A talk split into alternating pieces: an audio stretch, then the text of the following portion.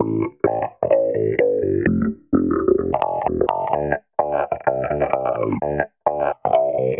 and welcome to another Ulster Rugby Roundup with me, Gareth Hanna, or Jonathan Bradley. Hello. And Adam. Mc- Oh, no, hang on, hang on. Who's this? Who's this? Hello, John, our first uh, guest ever on the Ulster Rugby Roundup. What a time to be alive. It's John Dixon, uh, Ulster Rugby photographer extraordinaire. John, tell us a little bit more about yourself. Hello, Gareth, and delighted to be with you this afternoon. Um, This is the most polite you've ever been. I know, I know, it's very strange here looking at you here, sitting, sitting smiling at me. Um, I would say I'm the Ulster Rugby photographer, and I've been doing that role for a few no, a few years now, and uh, uh, hopefully um, you're going to enjoy a bit of crack this afternoon. Fingers crossed. Um, well, today we'll be discussing the future rugby careers of Paddy Jackson and Stuart Olding. We'll also look back at the win over Edinburgh. A win, a win. Imagine that. An away Uh, win at that. An away win, exactly. And we'll then look ahead to this Friday's game against Ospreys on the club scene. Um, John will be looking back at the finals week, and we'll build up to a massive final weekend in the All Ireland League. Um, Ballynahinch man John's going to try his best to be impartial on that one, aren't you? I will try my best. I don't think it will be. Um, so, first of all, then, an apology for having no podcast last week. That was actually because I forgot that I was going on holiday. It was great. I was away in Edinburgh, not for the rugby. I actually came back before the match. But um, yeah, sorry about that. I forgot I was going away. Adam was away too, and that left Jonathan on his own, so it wouldn't have been much of a podcast. I was actually I was ready to talk for just forty five minutes to myself, but uh, Well, there was nobody here to record it. So. Did you wear a kilt? The Hanna, the Hanna kilt? I did not. I did not. From the Hanna Clan. I looked it up actually. It's a lovely and white, white and sort of uh, blue tartan. But there you are. No, I didn't get one. Anyway, first up then, the fallout from the trial. Paddy Jackson and Stuart Olding, of course, were found not guilty of all charges against them. Both have apologised for their behaviour. The question now surrounds their future on the pitch. Should Ulster let them play on, or should their time at the province be brought to an end? We know that the IRFU have set up a review committee. That was announced two weeks ago, tomorrow, on Wednesday. We were told that the review would be concluded as soon as practicable, but after that, well, we haven't really heard an awful lot. As can be expected, there have been plenty of strong views voiced on either side. So, Jonathan, where are we now? well, I think if you've been following the coverage since the trial ended, um, the difference in tone from the end of the trial to where we are today is probably the thing that's of most interest to Ulster fans in terms of where we are with the possibility of Paddy Stuart and now Craig Gilroy, um, who is also subject to review thanks to evidence that was used in the trial, and where we stand with them playing for Ulster again. So obviously the depth of feeling involved in this from from all corners has been massive. Just to take our paper as an example, the difference in the tone from those early weeks or that early week before Paddy Jackson came out and apologised. Just to give you a sort of sample, you know, we had our political editors, editor Suzanne Breen wrote a column saying that Paddy Jackson and Stuart Olding should never play rugby for Ulster or Ireland again if they're allowed to put on a jersey for either province or country. It will be an unforgivable insult to women across this island.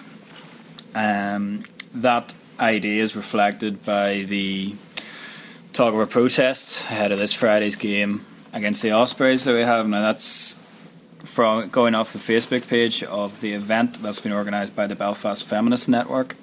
There are 170 people said to be attending on Facebook, and the idea behind that, um, again according to the Facebook, is that we are gathering to put pressure on Ulster Rugby not to re-employ the accused in the Belfast rape trial and for the purpose of accuracy, we would change that to the acquitted in the Belfast rape trial, considering their reprehensible and misogynistic attitudes towards women as indicated in their WhatsApp messages. The misogyny in our society will not go unchallenged. And over the first number of days post trial, that was essentially the narrative. There was a widely shared petition on social media that totaled nearly 70,000 signatures that the two players shouldn't play for Ulster or Ireland again. But in the last couple of days, that's really been changing. So, as you mentioned, Gareth, we've had uh, Paddy Jackson come out and apologise um, for the events of that night in saying that it was never his intention to see anybody leave his house in distress.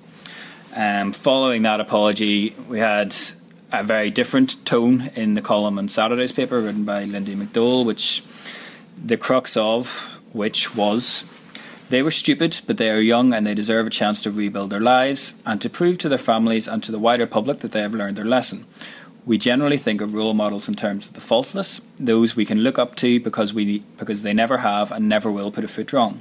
But there are role models too, and maybe more powerful inspiration for the young, among those who have made mistakes, who have acknowledged they have made mistakes, and who try to do what they can to atone. What does it say about the rest of us if we don't even give them a chance? So, off the back of the events over the weekend, a petition was set up by Ulster Rugby um, supporters in the main, I would assume, and that as we were going to record today is no longer online but had reached 12,000 signatures before it was taken down. Um, Neil Best, a former Ulster and Ireland player and somebody that we've had in the Belfast Telegraph quite a lot, wrote an interesting piece as well where he came out with the idea that rehabilitation in this instance is important. Um, to quote him, not only are these young men employees of Ulster Rugby, but they come through the youth system supposedly prepared as potential role models for the pressures of fame and wealth in the goldfish bowl that is Belfast. The club and the system must shoulder a shared responsibility for the character and behaviour of the players it produces. Rather than suspending or sacking them, maybe Ulster should seek to further educate them on standards and attitudes it expects and review current programmes to minimise the prospect of one of their system's products ever again becoming involved in anything like this. So that was Neil Best's stance on how to take this forward and do something positive moving forward with it. Um, again, two sides to the same coin. Again, last week there was a crowd-funded ad in the Telegraph on Friday, um, calling for the players to be to not be reinstated. So that was crowd-funded by 139 people that were signed off as concerned fans. The Ulster Rugby Supporters Club released a statement in kind questioning whether the term concerned fans was fair saying that they many have made it clear, sorry, many of their membership have made it clear that if this is not the case, reinstatement, it will strongly influence their decision on season ticket renewal or future Kingspan attendance. The Ulster Rugby Supporters Club is concerned that if such is the case, the numbers involved could impact adversely on support for the team and income for Ulster Rugby through ticket sales. The vast majority of members have made it clear they wish to see their early reinstatement to playing duties. That was in response, as I say, to the ad from or in the Telegraph on Friday. Um, since or in the day before we go to record, another group has been set up on the Seaton platform to raise funds for an ad arguing for their reinstatement. And just as we were going to record, I believe that it hit the target of just over two thousand pounds as well. So as we can see in the coverage, the depth of feeling is still there, and there's very much a sizable amount of people on both sides of this. And then, because it's been well just shy of two weeks since the IRFU statement that there is a review ongoing, um, I think there are people maybe frustrated at the length of time that take, that's taken. But given the strength of feeling on both sides, it's uh, clear to see that the IRFU and Ulster are in a in a, a difficult position here. I think they're in a hugely difficult position because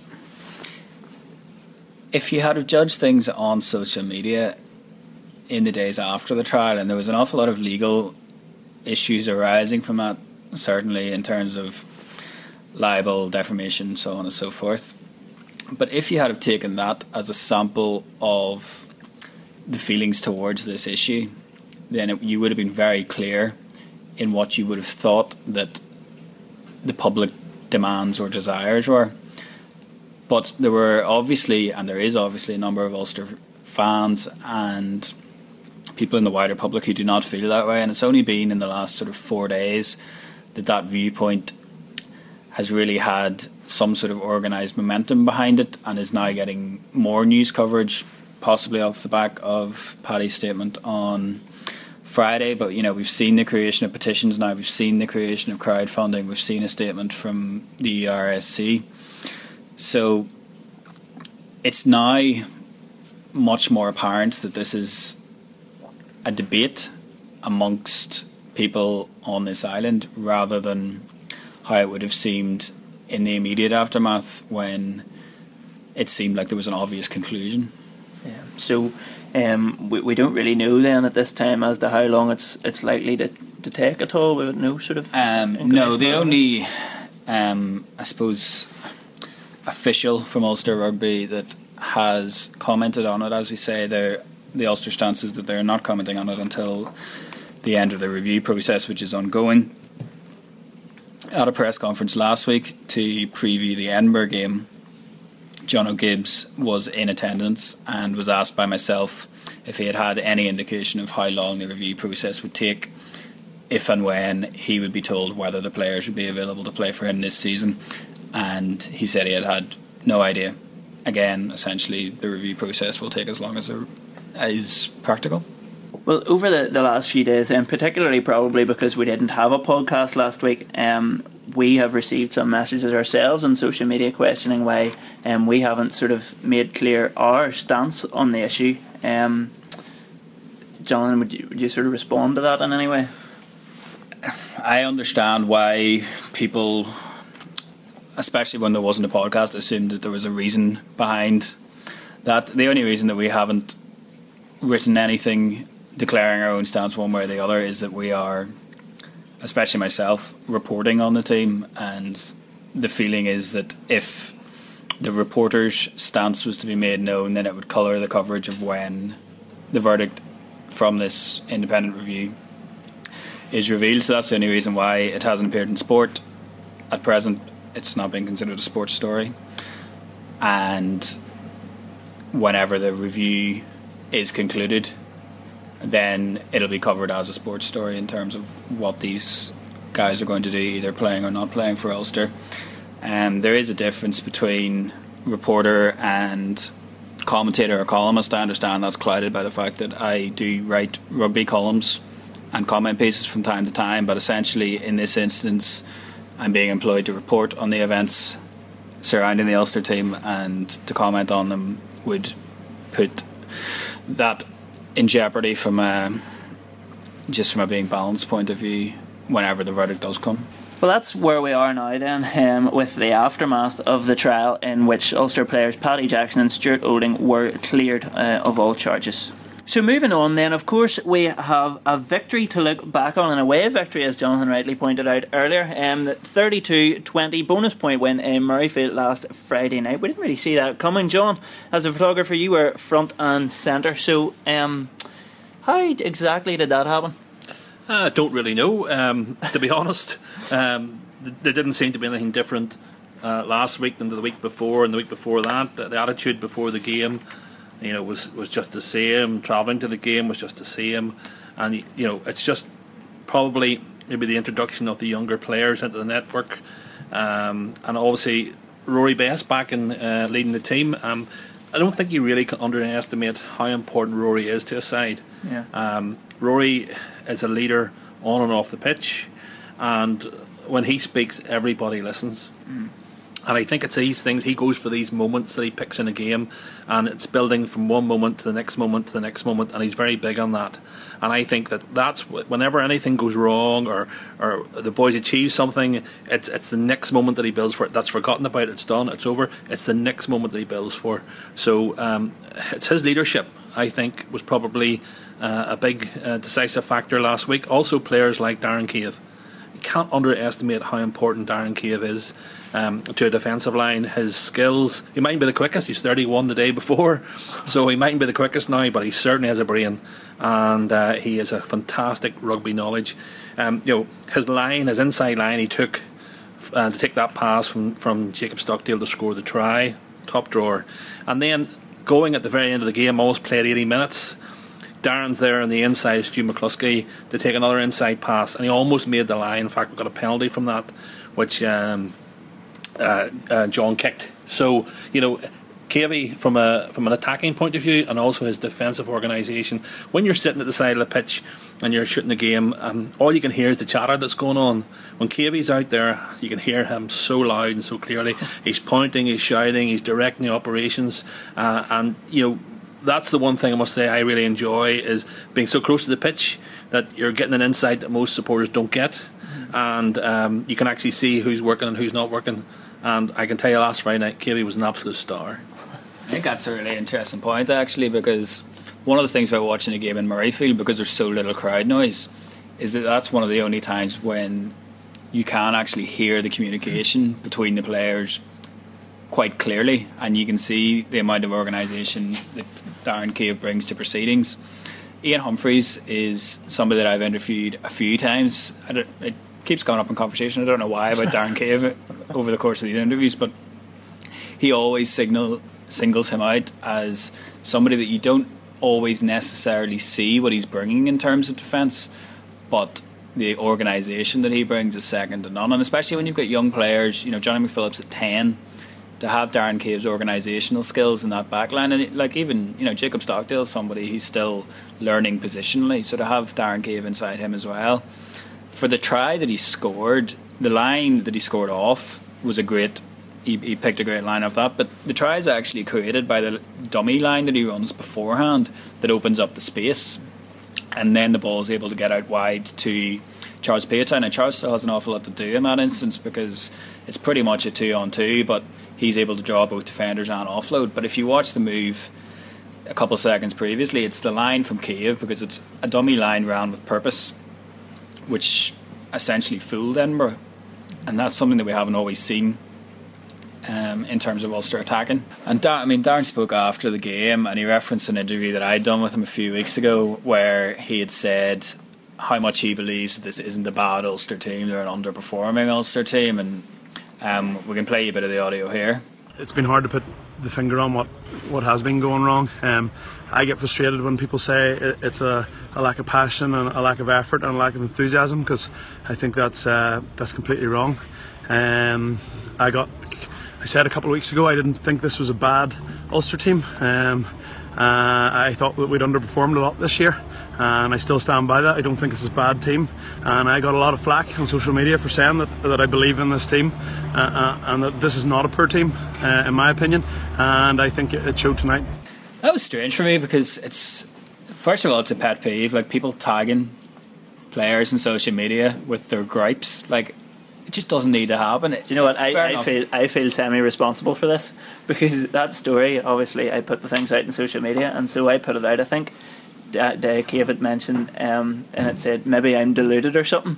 So I had picked this out and just sort of posed the question on social media: Is he deluded? And oh, also so, tagged him in the post. So it was you that tagged him. It wasn't the fans. Yeah, I think right. I think I did. So sorry, well, like Darren. I, yeah. I, I, was going to launch into a wee thing there about just how hold on a minute. I just thump him here now. I, I thought everybody would come back and say no, not at all. I, I had a wee thing there about how people should stop tagging players and social media criticism because it's unnecessary. It but it, it, turns out it well, was, they could have untagged them. T- it turns out it was actually us. So we'll, we'll, move on quickly from that then. No coffee and donuts for you. sorry, sorry, guys. Well, before we get too far away from the match, actually on Friday night, the the young players who started the game were, were very impressive as well, weren't they? The selection in general if you look at the energy brought by the young players, like I thought Tom O'Toole was just, I, th- I thought he was fantastic for a 19 year old coming into that environment of a team that's brittle in terms of their confidence. To be able to come into that environment, 19 years old, not long out of school, been playing for Banbridge, been playing for the under 20s, and to perform like he did, just very robust. Um, I think he carried nine times and impact carries as well. Maybe it didn't show in the meters, but in the way that he carried the ball just into the teeth of the opposition defence aggressively. Nine tackles, none missed. There were issues in the scrum, but you know, 19 years old, it doesn't. Yeah, it doesn't take a genius to think that there's going to be troubles in the scrum, especially against Edinburgh Side Five, because it's very good. You know, you're up against a guy that has played for Samoa internationally, so I think yes, the, the scrumming is going to come, but for a first exposure to that level of rugby, really impressive. Matty Dalton put himself about again. Um, Matty Rea had a good game as well. Sometimes he's drifted in and out again, just because of his experience level. Um, but I thought he had a good game as well. Um, throwing uh, Blair Kinghorn to the ground like a ragdoll. So that's that's the kind of aggression that you want to see. That you know the likes of Willie Anderson has talked about really being evident in these young forwards coming through. Jonathan wrote a piece in today's paper, uh, John, about those young players and just how much sort of hope they're bringing from that performance and others. Um, looking ahead to Ulster, uh, in your position, you probably see more of these young guys than a lot of fans have the chance to. Um, just sort of, what do you take from that, or how much sort of hope, how good can these young guys become, or who should we, who else should we be looking out for? Well, I think uh, if you look at our academy, um, you know, I don't think Ulster fans realise that about 2006 to about 2010, we really didn't have any quality players coming through, any successful players really coming out of that academy. Probably Nevin Spence would have been one, um, and Tommy Seymour would have been another. Jamie Smith, but Tommy Seymour uh, obviously went off to Scotland, and Jamie Smith went off to the Dragons, got himself injured, and had to retire from the game. And that was basically it. that came really out of that era. Really good quality players. So there was a, a gap there of those four years. But what's happened since? Um, Kieran Campbell and Willie Anderson have to take a lot of credit for these young guys that are coming through now because not only they coming through now, they're ready to take that next step, and it's getting taking the next step from being on an A team or from being a club player to the A team to playing professionally on the big stage. And I think um, if you look at what uh, Matty Dalton did at the weekend, and it was quite interesting that dynamic because a lot of people debate whether Hendy should be playing in the back row or would Hendy be in the second row. And I, I think you know his perform Hendy's performance, Jonathan. I think on, on Friday night was exceptional. I think if if John Dazel was a man of the match, I think it was Hendy. And you know, we talked about it the week before in the podcast of thinking that it was time to put this sixer lock to be at the bed and just keep him at lock. And you, the energy that he provides in there, the fact that you know he's a one man wrecking crew in that game at times, and for him to pop up with the bonus point try really was fitting. I thought I thought he was stupendous on uh, on Friday. And then Matty Dalton, having been a BRA boy like himself, um, there was that little nice uh, uh, bit of continuity between the two of them afterwards in the changing rooms where they were they were laughing about the boots. So Matty didn't have a pair, proper pair of boots, scrummaging boots, and Hendy brought him a pair of boots to to, to wear. so. Um, there was that bit of dynamic going on behind the scenes as well, but know, the two of them, like me, you can see where uh, he's an ex uh, BRA guy, and they've obviously formed a friendship very quickly. But then they talk about Tom O'Toole O'Toole's energy in that first half and the way he was hitting players, hitting rocks and carrying ball, and uh, he did very, very well. There's another young guy who's going to come through, Tommy O'Hagan, Loosehead Prop.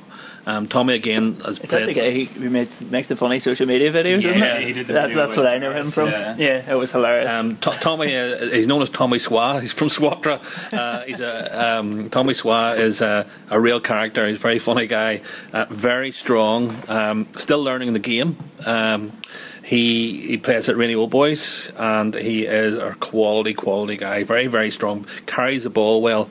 Um, I was over with the A team uh, for the quarter final match over in, in Bedford, and I've been actually following the A's quite a bit this year. I must have done five or six of their games, but um, in Bedford this year, I really was so impressed with them because uh, they, they just played with energy. They played for each other, and what Willie uh, and Kieran have done have built a real team atmosphere. A, a real character, a real culture within that A team, and uh, there's a real buzz and energy in around the changing room, in around you know the, the team room in the hotel, on the bus. You know, you just you just can tell that they all love playing together. They love playing for Ulster, uh, and they love representing the province. And by Jove, they went out and represented the province against Bedford. They should have actually won the game. Um, bar a high tackle on, on uh, um, Angus Curtis on the line, which really, in my opinion, should have been a, a penalty try. The referee and the two assistants missed it, and that was more or less on the final play we would have won the game and, and we've been out off to Ealing this weekend or next weekend, wherever it is. But uh, I think that um, there's so so many other young good players there. Matty Rea last in that Bedford game was exceptional. I have never had 20 minutes from a number six. He, he's um, uh, not Matty, Marcus Rea. Sorry, Matty's younger brother.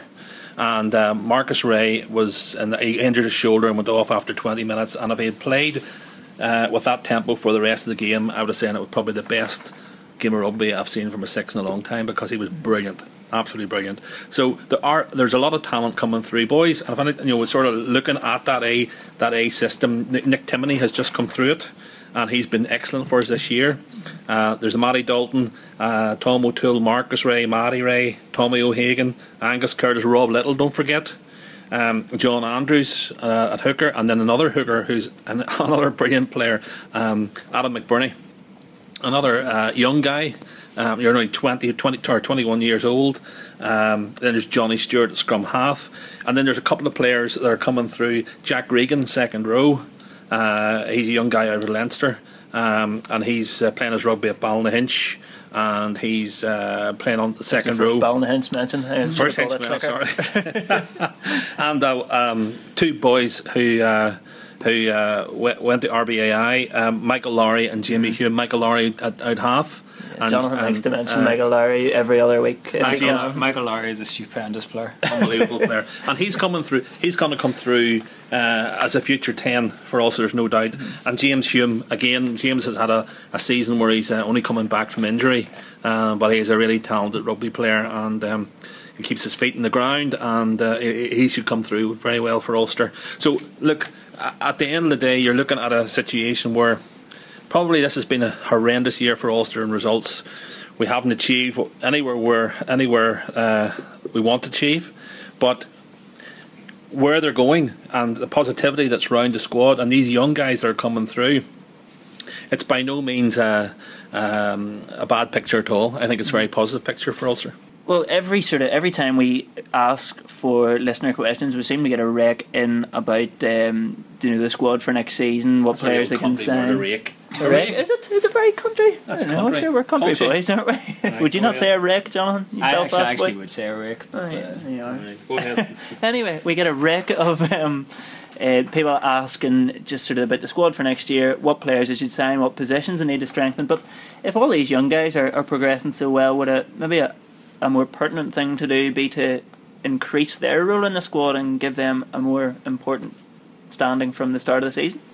There was a story doing the rounds whenever Leo Cullen got the Leinster job that his two KPIs, if you like, were to win the European Cup and to blood 10 young players to get at least five games a year.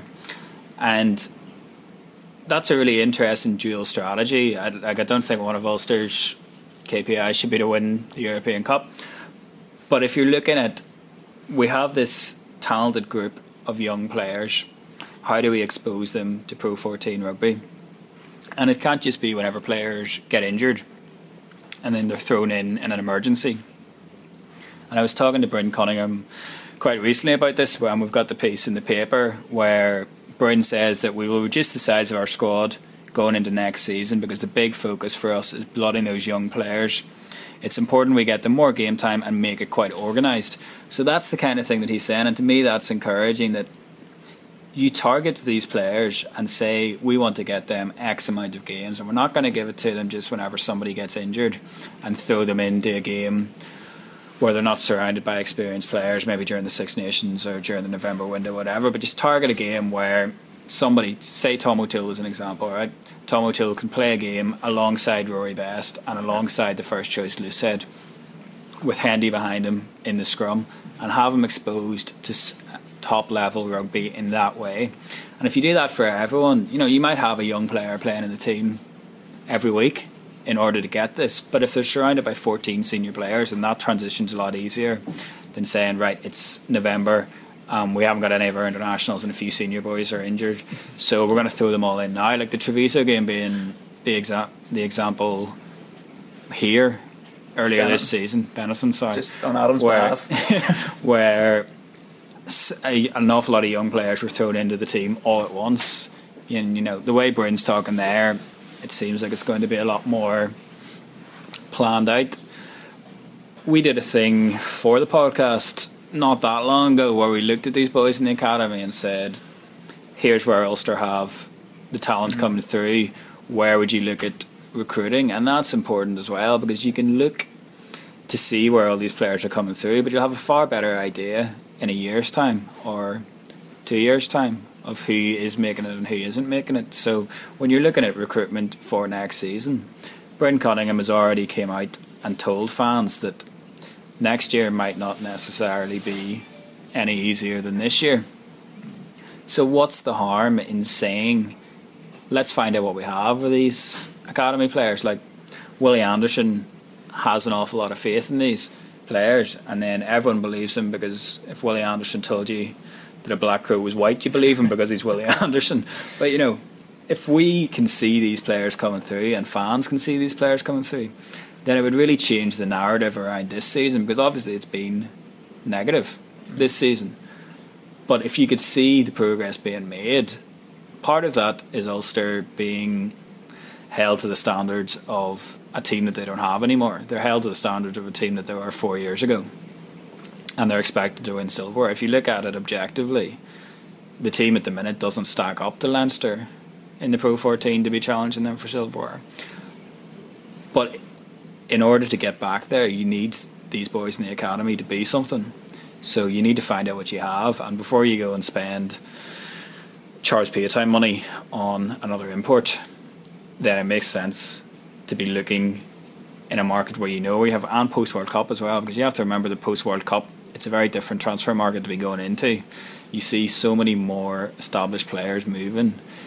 Um, Sopoaga moving, Brad Shields moving this summer, both going to Wasps. In terms of really, really big switches from Southern Hemisphere to Northern Hemisphere, there's not that many out there this season, and that's because of the World Cup.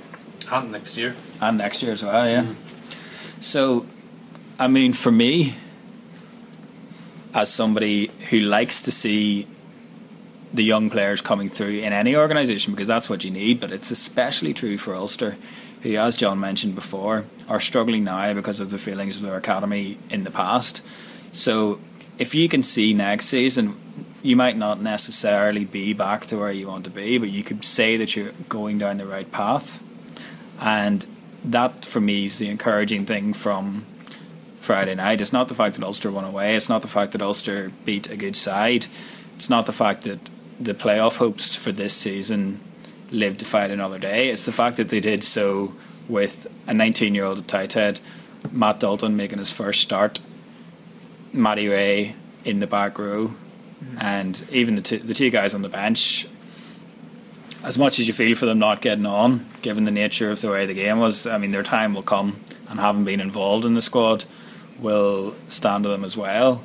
But I just say there's one other important thing. It's the energy they bring to that shirt. They really want to play for Ulster. Mm. Massive, massive incentive for them. So it's the energy that they bring to the squad as well when they're in and around the team room. It's that energy that Willie and Kieran have created with the A team. And it was evident at the weekend in Edinburgh and it showed on the pitch as well. Mm. You know, I, you know, one other point I was going to make earlier was if you look at this season in particular, we have struggled, but you know, your JP hasn't played all year. He's been injured. Uh, Marcel played against the Cheetahs was absolutely magnificent. So was John Deysel that night. But John, for whatever you know, he's had a bad injury season. Um, played brilliantly. Um, on Friday night against Edinburgh. I think it's important to note that as well because, like, we've criticised John Deysel yeah. in the past for not being able to crack this team as an NIQ, which is a situation that shouldn't happen. But he was very, very good on Friday night, like 20 carries and a couple of big moments at the breakdown as well. So I think it's j- just to note that. yeah. I mean, you know, on top of everything else, um, with the Paddy and Stu not being available, Rory wasn't available for a lot of games. I think his first game for Ulster this year was La Rochelle away, yeah. which was actually the first game before the autumn internationals. We didn't see him then for the next four weeks and then well. and then he gets injured, and then we we had him. Uh, you know, the next time I think we saw him was maybe early. Oh, did we have him for the? He, he came back to play the Leinster. The Leinster game, game. Yeah. and then uh, it's into Six Nations again. Really, you know, Rory's been missing for a lot, a lot of the season, and um, and as I said before, he's such such a massive asset to have on the on the pitch. Yeah, thank goodness there are no more Ireland uh, matches interrupting the rest of the season. Then, um, looking ahead then to this Friday evening's game, Ulster at home to Ospreys, and what could be a preview of the Champions Cup playoff. Um, if you're wondering what that's all about, actually, I had a little look at it yesterday because I was confused about all these the Champions Cup playoffs, the extra Pro 14 playoffs. Um, so I had a little look and put a little explainer up on our website just detailing what they all are, when they're well, not when they're happening because as Jonathan's annoyed about, we don't really know when they're happening yet. But um, as, as, long as they're not happening the same weekend as my stag day, then that'll be wonderful. um, and uh, yeah, just sort of what Ulster's chances are of finishing in which playoff, if any. Um, so you have a little look at that. It's like the first rugby article I've written in a long time, so I'm just going to give it a plug. There it is. Um, but the match on Friday night, then, um, it's the first of Ulster's double header at home, Ospreys and then Glasgow. You would think on paper, um, this is probably the easier again as we said before the air quotes don't come across well on the podcast but um, to win of the two and at least one home win you think is going to be crucial if they're going to stay ahead of Benetton at least because Benetton closed the season against Zebra. so they're going to get a win um, so also really you would think need to win this one Linda um, yes they do and it's unfortunate that we're playing Glasgow the following week because we should have had Glasgow in the middle of the Six Nations. Uh, they would have come to Belfast um, a lot weaker uh, because they had a lot of players in the in the Scottish setup, um, and we're not having that. Um, we just have to deal with it. But looking ahead to to, to the Ospreys first, um, Allen Clarke coming back here as the the head Ospreys coach is going to add another dimension to it.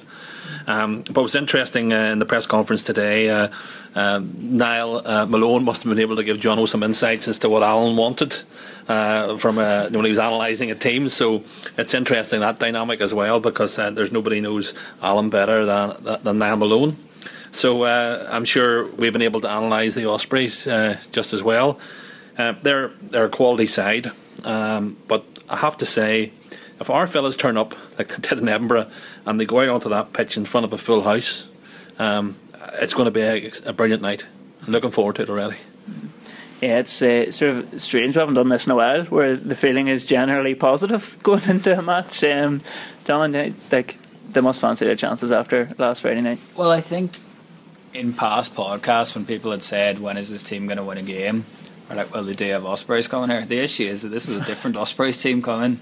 Like under Clarkey, they've won four in a row in the league now, and whereas at the start of the season they were really battling with Zebra for bottom place in that conference. Now they're also fighting for Champions Cup rugby to get into that playoff, and they look to have seen off the challenge of Connacht essentially to be Conference A's representative in that game. You know, you've got Alun Wyn Jones back, you've got Justin Tipuric back, you've got Dan Biggar back so they're a different side to what they were in previous months, and Clarkey seems to be getting the best out of them. Um, obviously, we play Steve Tandy after the after the Champions Cup, so yeah, it's it'll be interesting to see Clarkey bring a team over here and be in the uh, the opposition coach's box. One part of the selection then um, for Friday night, Tommy Bowe was uh, put up for questioning at the uh, press conference today. Does that mean he's going to start the match? Well, jeepers, it hasn't always this season. we've, had, we've had a few uh, a few substitutes that have been saved for Friday pieces that have had to be rewritten. So uh, I wouldn't put any bets on on what that means. Um, for Tommy, it's obviously it's a big occasion because he he's playing Ospreys' his old team. He played some fantastic rugby for them um, before he came back to Ulster. Um, the other thing as well is as we get to the end of this season, you know, we had Tommy Bowe and Colin Black at today's presser, and we're getting to the stage where these boys are all nearly playing their final games for Ulster. As as Tommy Bowe said, there's no guarantee that he'll have another game. This this might be his last mm. game, which is strange to think about because there's so much on the line and there's so much else going on. But if this were to be Tommy Bowe's send off, obviously nice one in terms of it being the Ospreys, but. I don't know. I don't, think anyone's really prepared for the idea that this might be might be his last game. Aspect. Well, looking ahead then to what could be his last match, here's a little bit of what Tommy had to say. Yeah, yeah, looking forward to obviously coming up against the Ospreys again, having been over there for four years. A lot of guys I would have played with um, are still part of that team, so yeah, it's, it's going to be a, a special game. You know, it's coming down to the last few performances or chances to play out on this pitch again uh, for me, so it's trying to savour it, and obviously to come up against the Ospreys will make this one particularly special.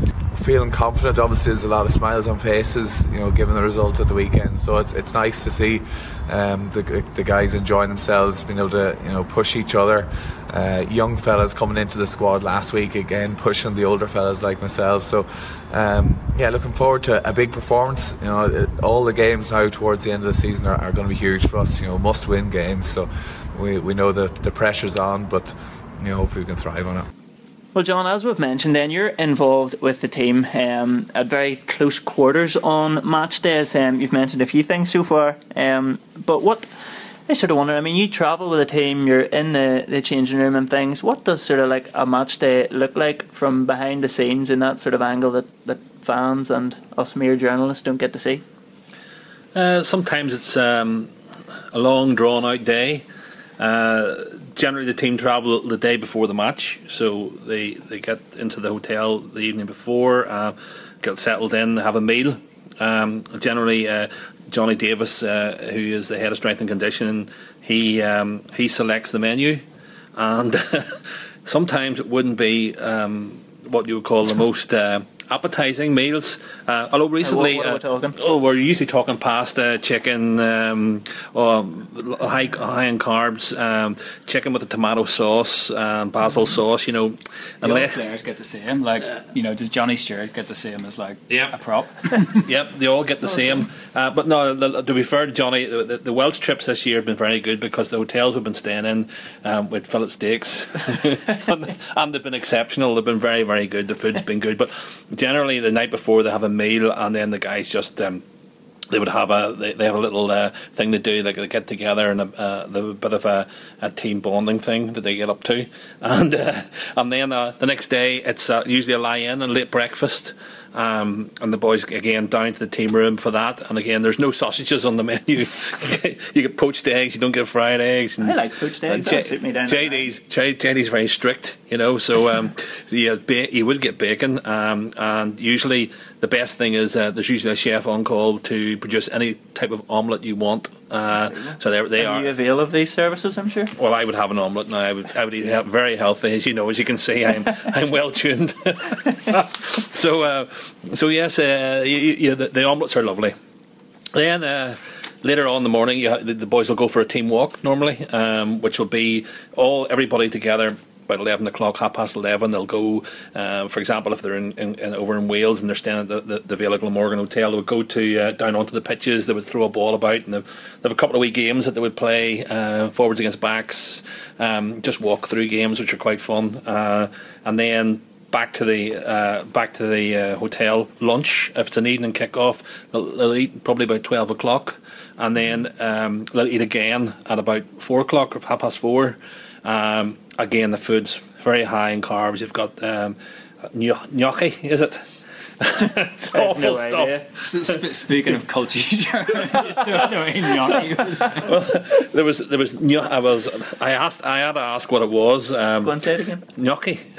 I think it is um, with again with this lovely tomato pasty pa, um, um, tomato sauce with it, and you normally have chicken pieces um, or Spanish meatballs again in, in the sauce. High carb stuff again, loading up for the match, mm. and then it's uh, team meeting, and then bus out to the ground. And when you get to the ground, um, Mick the bagman has the whole place all set up for the boys. They literally just walk in, and their shirts, everything's there, all brilliantly set up. Mick does a grand job and has it all ready. And then after that, uh, they go straight into their own warm up routines, and then it's group warm up and bang into the match after the match. Um, uh, they sometimes there's um, food in the change rooms. Other times they go to an after match reception, which just is a, a, dinner. There's always food laid on for them, and then back to the hotel. If the most times they actually charter um, to get them back home uh, as quickly as possible after a match because you recover far better uh, and prepare for the next week. Mm-hmm. So it's important that they uh, they get back uh, quickly from from games. So uh, Ulster would charter sometimes. Yeah. Um, last weekend they flew commercially because um, Edinburgh has so many flights in and out of it. It was handy yeah. enough to do. Um, I saw Rory early on Saturday actually in Portadown train station. I was too scared to talk to him, but I thought Jeepers they got back quickly. well, that was was an early flight, yes. um, but uh, that's generally what happens on match day. So it, it can be long, drawn out day. But uh, players always try to set them, give themselves something to do to occupy themselves. The boys playing cards in the corner, on their iPhones or whatever. They'll, they'll be busy. Yeah.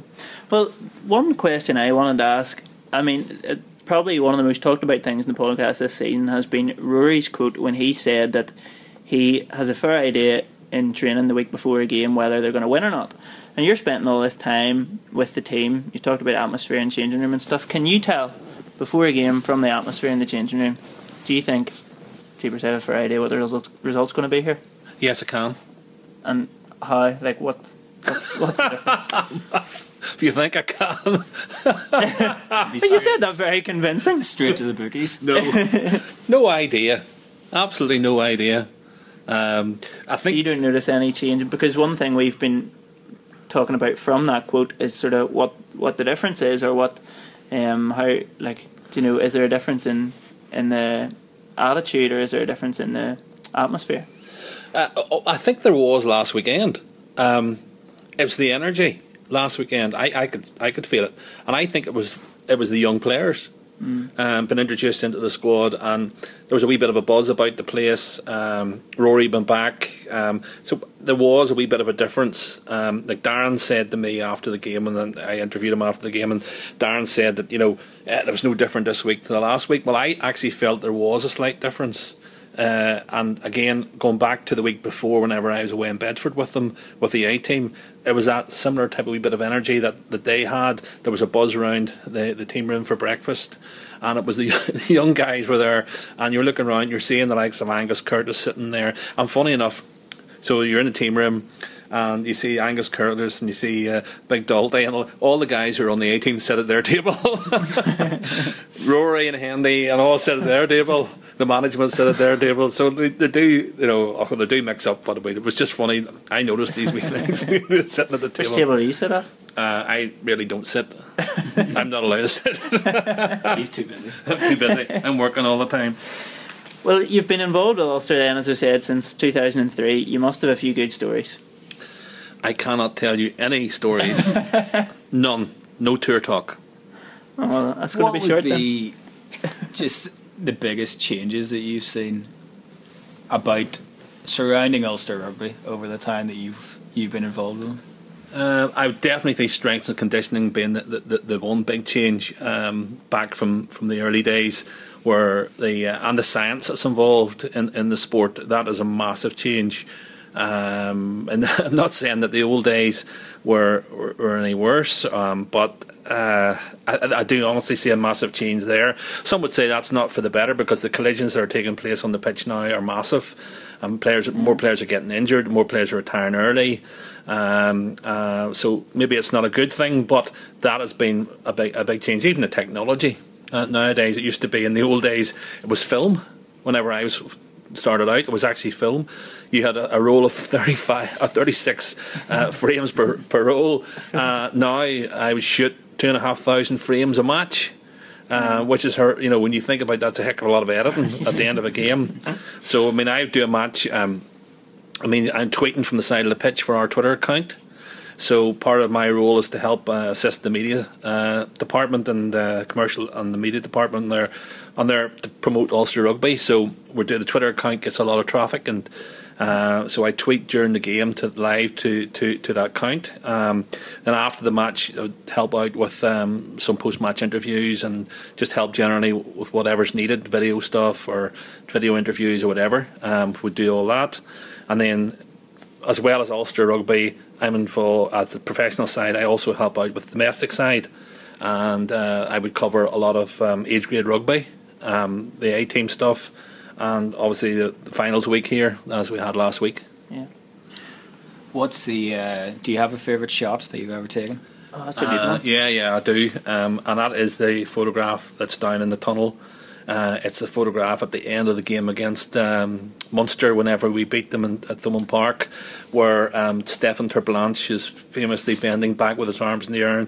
Darren's in it, Stevie Ferris, uh, Tommy Court, and Ronan O'Gara's head's on his knee crying. That's my favourite photograph, I think. i've mean, I've had a lot of them. I like the Robert Lyttle one where he went over in the corner, uh, where he actually dived in the other side of the post uh, to set the ball down uh, against the Dragons. I think Yeah. it was fir- in his first uh, first game. Uh, that I loved that photograph because it was just he actually knew what he was going to do in his own mind from about five yards out. I just couldn't believe he did it and then set the ball down so accurately. And I managed to capture it. Sometimes they're they're soft, uh, not sharp, but the, luckily it's all about the luck. Uh, I got that one nice and sharp, and so I think it, the Robert Lyttle try and and the um, the the final whistle at Thomond Park are my two favourite ones. The Robbie Diack um, Line line, out out, one. That's that, that was a great one as well. That was a Connacht. That was a, a really cold, cold December night. Uh, it was a line out um, five meters from the uh, from the Connacht line, and Robbie, uh, Rory just overthrew it a wee bit, and Robbie had to really stretch, and I managed to ca- he managed to catch the ball literally on the end of his index finger, and just ho- just tapped the ball into his hand, and I just managed to get him at his full stretch. So it was that was also a nice shot. Nice because it was nice because it was a black, black, black sky, and then the white Ulster jersey, and just the Yeah. you know it was just a good shot that one too. Yeah. Whenever it like rolls around to school picture day, I was always the kid with like a frown on his face because I just hate getting my picture taken. Like who's who's the grumpiest Ulster player when they have to do uh, promo shots? Uh, Rory Best. no, without a shadow of doubt, Rory. and but yet he's very professional. He grumbles and grumbles and grumbles, and he goes, uh, "Baker, how long is this going to take me?" And I would say it's going to take you one minute, and he says, "I'll hold you to that." and I always try to do it in a minute. Uh, the the one thing I find about working with players, they haven't got a lot of patience. So if you can actually do the thing in a minute and get it, get what what they want away quickly, then they like it. It's whenever you start flapping about and have flashlights, going setting up flashlights and doing all the rest of the stuff, which is really not that really necessary. But um, they get they get fed up with that. So um, I try to get things done quickly for them. Rory would be the the worst to work uh, to handle, you know. But he also is the best to work with, I have to say too. One of my favourite Rory Best lines ever is going to get his picture taken. I don't think it was you. I think it must have been one of the um, other companies coming in. And he asked, did he have to do it? And he was told, yes, you have to do it. And he was like, I'm 33 years old. I've had no hair since I was 23, and I've looked the same since I was 25. What new pictures are we taking? Well, we'll move on then to our final section this week. Oh, we don't have the weekly donut. I'm just thinking that we introduced a new uh, a new section and we've dropped it after one week. But Well, uh, that's um, with, with our with our first guest, we didn't really have time for listener questions, Yeah. and I don't think we even got any on Twitter because No. people thought when we didn't do one last week that we just weren't going to do one ever Yeah. again. Yeah. And then Here we are. John Steenson did come on Twitter and asked me why we were going to do one again if the team plays so much better when we don't. So, he has a point. You know, I felt guilty watching that on Friday and He's like, "Japers." But look, if they lose this Friday night, we'll have to seriously review our future. Um, so yes, our final section this week, then the club rugby segment, which, as you know, is uh, normally taken up by Adam, but bigger. Well, oh, do you know what we didn't discuss? Why are you called bigger? Uh, Baker, um, back to my Ballynahinch days. There, I've mentioned it for a second time. um, I had my hair cut like Baker out of the Muppets. Uh, Baker was the Nutty Professor's assistant. Uh, ginger hair in those days, uh, Gareth. Were you ginger? Yes, I was a, I was a ginger. Yes, There's not much hair there now not to less. tell. Yeah, so um, that's what I was nicknamed. One of the guys in the change room, Colin McGowan, Jute McGowan, uh, nicknamed nicknamed me uh, Baker, and it stuck. Well, there you are. Well, um, Bigger, you are here to fill us in. Then we're getting our money's worth out of you uh, on the club rugby uh, segment from last week, which, of course, first of all, gave us the uh, finals. Yeah, we're. Uh, you want the finals first? The, the club finals. Yeah, let's do the club finals first. Uh, well, the first uh, club final was on Easter Monday, and it was the McCrea Cup final. Moved from the tra- traditional Wednesday spot to the Monday, which I felt was actually a really good idea because it meant that you you know back to back games. Um, it shortened the week for everybody because the Easter week used to get Monday, Tuesday, Wednesday. Uh, and it was just you're just getting fed up uh, by the Wednesday. But having the two games on the Monday was excellent. Um, I have to say the Malone team were too powerful for Cooke on the day. Um, they were experienced side, and and Cooke uh, rumbled to an easy victory uh, in the end. Uh, although, or sorry, Malone rumbled to an easy victory in the end, but Cooke were under um, a lot of pressure because they had a lot of key players missing and injured. To be fair to them, um, and uh, Malone lifted the McCrea Cup, and it was followed by Ballyclare. Well done, Jonathan. Are you a Malone man? I've been going to Malone games this season because it's very close to my house. I don't get an awful lot of Saturdays off, but Gareth has taken this as a, I only go to Malone games now. I, I, I'm affronted because he went to the same school as me down high, and he's not a hinchman. And we, we You live in didn't- Saintfield. You, li- you grew up and lived in Saintfield. You're a Ballina hinchman through and through. Surely to goodness. I was actually going to go to Balmhinch this week, but then with Malone being able to win the league, then I'm just going to go there Again. again. Well, the, the Towns Cup actually was quite an interesting affair. Ballyclare and Portadown, and it's a long time since Portadown were in, in the Towns Cup. And uh, again, it wasn't a bad game of rugby, to be fair, uh, but Ballyclare just edged them out. Uh, they were more experienced, led by uh, none other than Ricky Lutton up front. Uh, he's player coach there at Ballyclare, and the team uh, really well coached by Mike McKeever. Um, so well done to Ballyclare. they they deserved it, and so the Towns Cup headed to County Antrim. A long time since that happened the Ulster Women's Junior Final for the first time was played at Kingspan, uh-huh. and that happened on Easter Tuesday. And this time, Jonathan's club again, Malone, we're, we're up against my club, Ballynahinch. and uh, Malone this time were far too powerful for the Hinch girls. Uh, again, I think the Malone team had a, a, lot of renegades from the Cooke ladies team. Uh, yes. And to be fair, I must I really enjoyed it. The uh, quality of play from the Malone ladies was excellent.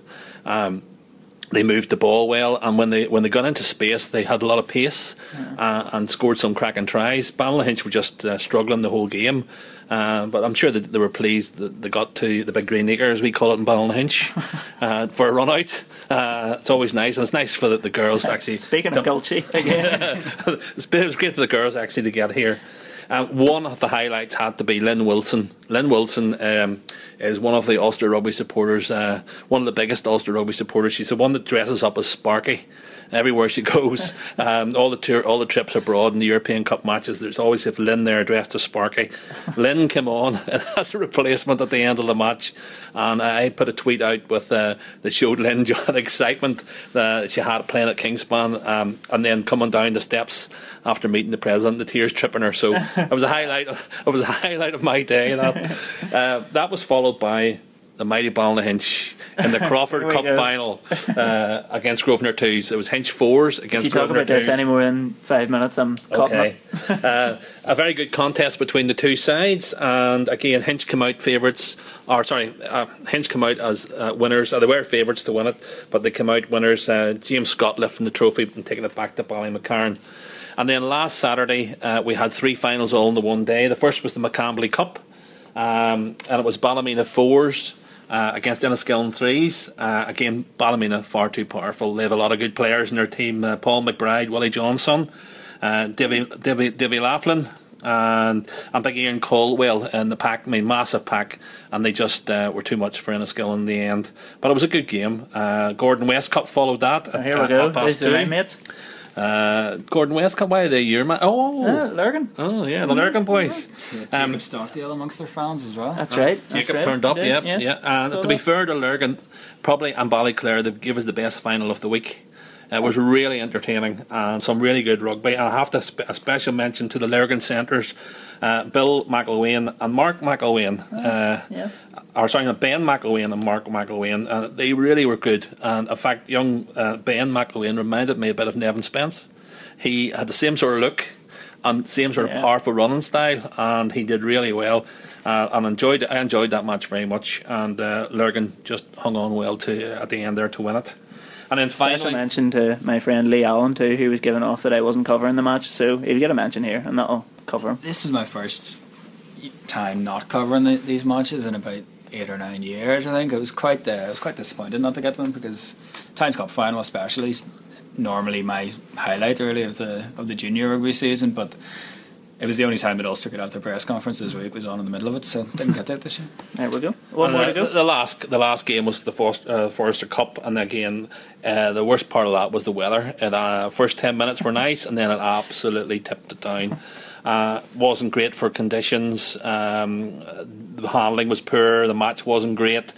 But Dungannon again, uh, quite an experienced team, hung on well and to beat Ballyclare in the end. Um, again, probably the player of that match was uh, the, the, the, Dungannon captain Steve Donaghy, who uh, I thought played very well. Um, but a good a good uh, week's rugby. Um, the highlight being, of course, uh. I mean, Lurgan, the Lurgan victory um, uh, during during uh, that that uh, Gordon West Cup game. So looking ahead to this weekend's club action, we normally have a game of the week. This weekend it's probably going to have to be a league of the week, which has to be, of course, Division 1B. It's so tight at the top. Shannon on 59, Ballynahinch on 58, Banbridge on 57. The league title is still to play for. Our prediction then has to be who's going to win the league. Uh, the fixtures, we should say, I don't know the fixtures, somebody else. John, you know the fixtures. Well, the fixtures are Shannon are at home to UCC, Hinch are at home to Belvedere, and Banbridge are at home to Bowes. Good so man. give us if- some if- professionalism. If you if you're looking for um, a winner out of that, um, I would say Banbridge would have uh, probably the easier game um, against Bowes uh, since they're near Bowes are almost at the bottom of uh, Division One B. Uh. Belvedere are in the middle. Um, and they would probably give Hinch uh, the second best option to win. And of course, UCC being a fellow Munster club, you just don't know what they'll do if they turn up to Shannon. so, um, well, there you go. This UCC are a good enough side, uh, but it depends again. You know, they they Munster or Shannon really have to get a, f- a five pointer out of this. And like UCC are locked into where they are. I've, I've only seen them once this season against uh, Ballynahinch, but you know they might have their eyes on uh, on the playoffs the week after as well.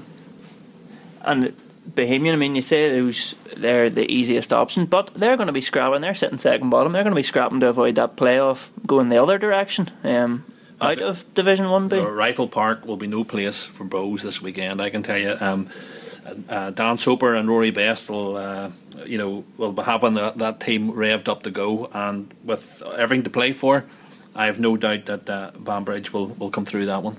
Well, well, if we think Banbridge are going to come through, maybe the best way to see who thinks going to win the league is to predict the three games. So if we think Banbridge are going to win, I'm not going to go to to this one, John, because I know what you're going to say. Will Ballynahinch win, Johnny? I think Ballynahinch will win.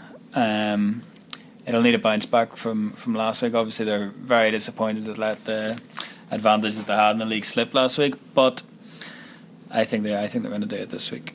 Well, as long as Ballynahinch win, then that um, really ends Banbridge's chances of winning the league, even if Ballynahinch don't get a bonus point, um, unless there's some sort of uh, bizarre points difference swing there. It sounds Uh, really complicated, doesn't it? It does, doesn't it? I'm just trying to work it out in my head as I'm speaking and hoping it's alright. this week. um, just now, right in my head, mentally. So, Shannon, then, John. Are Shannon going to do your club out of the league title? Yes, basically. okay. That's they're definitely going to win. Uh, I mean, there's no better team when they get themselves in front of Shannon. Um, and, and the problem I I watched Ballynahinch and Banbridge um, battle it out at Ballymacarn this year. Uh, and I have to say, Banbridge were, were better than Ballynahinch on the day by miles. So, uh, you know, Hinch can blow hot and cold. Um, and this weekend, uh, they're going to have to be really good. Uh, they need to get that second place. And, you know, but Shannon I, I think will just be doing enough against, especially another fellow Munster club. I think they'll be there and they'll, they'll win that easy enough. So, just a rubber stamper prediction, Johnny. Do you agree? Shannon to win the league? yeah, I agree with that. I mean, we've talked we've talked all year, but You're not worried about costing yourself a free lunch anywhere this week now? You come to Malone. Yeah, I, d- I don't think I've ever. Don't think I've ever been to lunch at Ballynahinch. No, I haven't. no wonder you're a Malone man. So to, to change tack from predicting the team that's going to win on the basis of whether I get lunch or not, um, we've talked all year about the need to get a team up into one A.